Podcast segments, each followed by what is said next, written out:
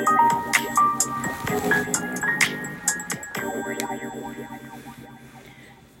月6日。木曜日でございます。おはようございます。こんにちは。こんばんは。いやー私4月1日に一応なんというか旅行というか旅行から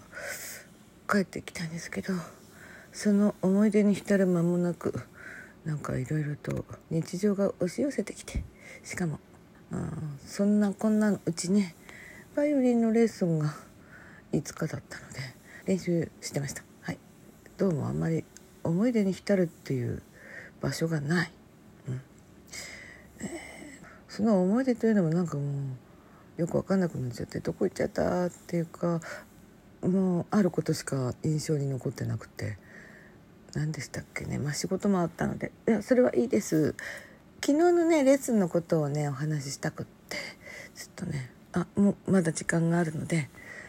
ちょっとおしゃべりしようと思ってます。えー、久しぶり2週間ぶりですかねあの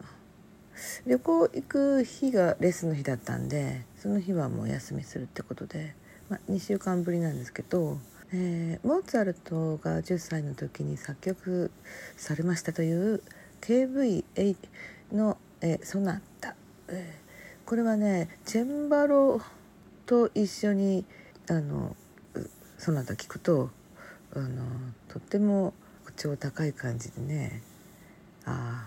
ああの時代ですねっていうそういう曲なんですけども私がただ弾いたらなんかつまんないそんな曲でございますね。本当になんかどんな曲を弾いてもつまんない感じに聞こえますね。えー、家族が CD でなんかこうちょっとした曲をかけた時に「いやいい曲だね初めて聴いたわ」って言った時がありましたよね。えー、私その曲を毎日のようにね練習してたんですけどね多分みんなのものは違う曲だと思っていたんじゃないのかなまあそれはいいですけどね。ねで前の日にねなんか久しぶりに1時間以上練習したんですよね。いや2時間ぐらいやったかもしれないもう本当に。ご飯食べてからだいぶやってたと思うので。なんかクタクタになっちゃって。当日はねなんかこうちょっとちょいレッスン前にちょい音出してみようかなと思うこともできず。なんかもうええわって感じで、えー、レッスンに臨みました。それで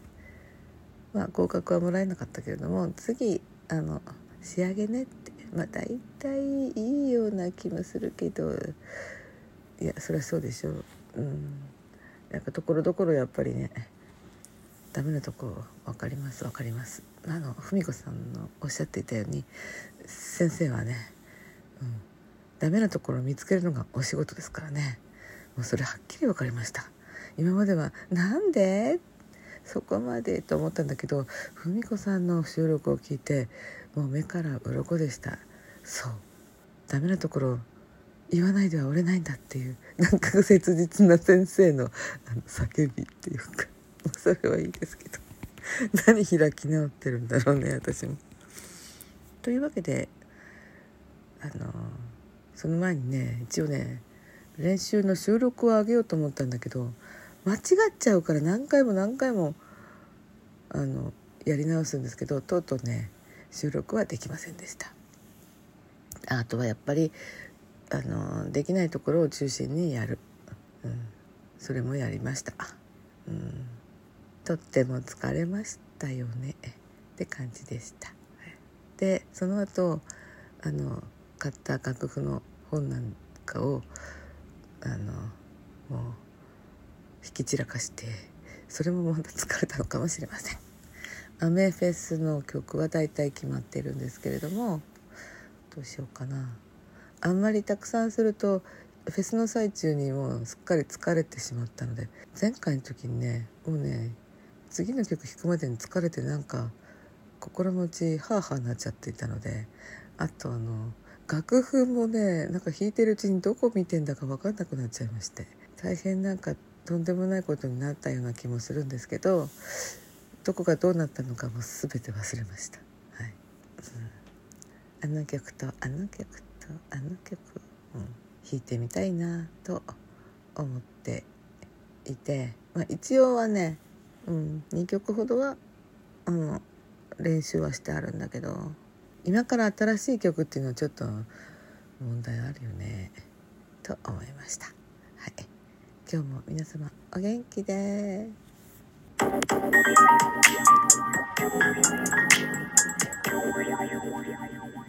あ最後の音楽流したのに言い忘れてたことがあったよ。言ってもいい？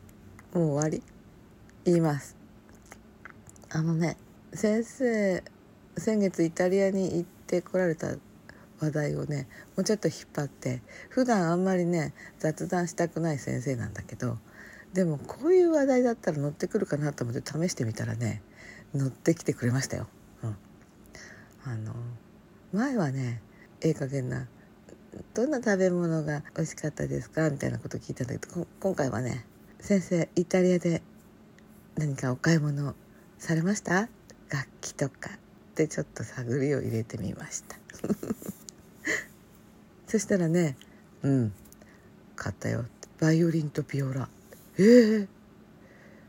バイオリンとピオラ？その制作者が先生のお友達なんですよね。長年の。この話はね面白いから別の機会にもう一回したいなとは思うけど、うん、とってもね先生のことを好きでいる。制作者さんがいるんですよね。なんか先生あっちの方で歓迎されるし先生なんか初めて聞いたけど板まで選んでくれちゃったりするからなんで板なんか選ぶのか分かんないけど。だからバイヤーの人が先生を連れて行きたがるみたいなので何なんだろうな先生演奏家じゃないのかいと思いましたけど。いやもう演奏よりなんか収集家っていうかそっちの方なんですね、うん、そういう人もいるんですよ。それでえっ、とねであすごいな先生と思ったんですよなんかそんな2つも買い物できるなんて。とねするとねいやなんかお金は出さなかったみたいなこと言うんですよねね。自分の持っているビオラ？あれを1台その2本と交換しようよっていう話を先生が持ちかけて「あいいですよ」ってそれで商談成立なんですって。で 私バカだから「え先生ビオライタリアまで持ってったんですか?」って言ったら「持ってかないよそれはバイヤーとの話し合いだよ」って「あそりゃそうですよね」単純だな私。というわけで先生はねものすごい高価なビオラを持っていらっしゃったんですよ実は。うん、もう今はねお亡くなりになったあのなんだっけなモダン？モダンだったっけ？ちょっともうすっかり忘れちゃった。そういうことを言ってないから。のバイオリン制作者さんなんですけどすごい有名な有名な有名な制作者さんなんですけど。でそれがその方が亡くなってお亡くなりになったのでビオラの値段が爆上がりしていてで先生はちょっとそのビオラが大きめになっていたので、えー、ちょっと小さめの小さめだって1センチ違うか違わないかだと思うんですけどそれをね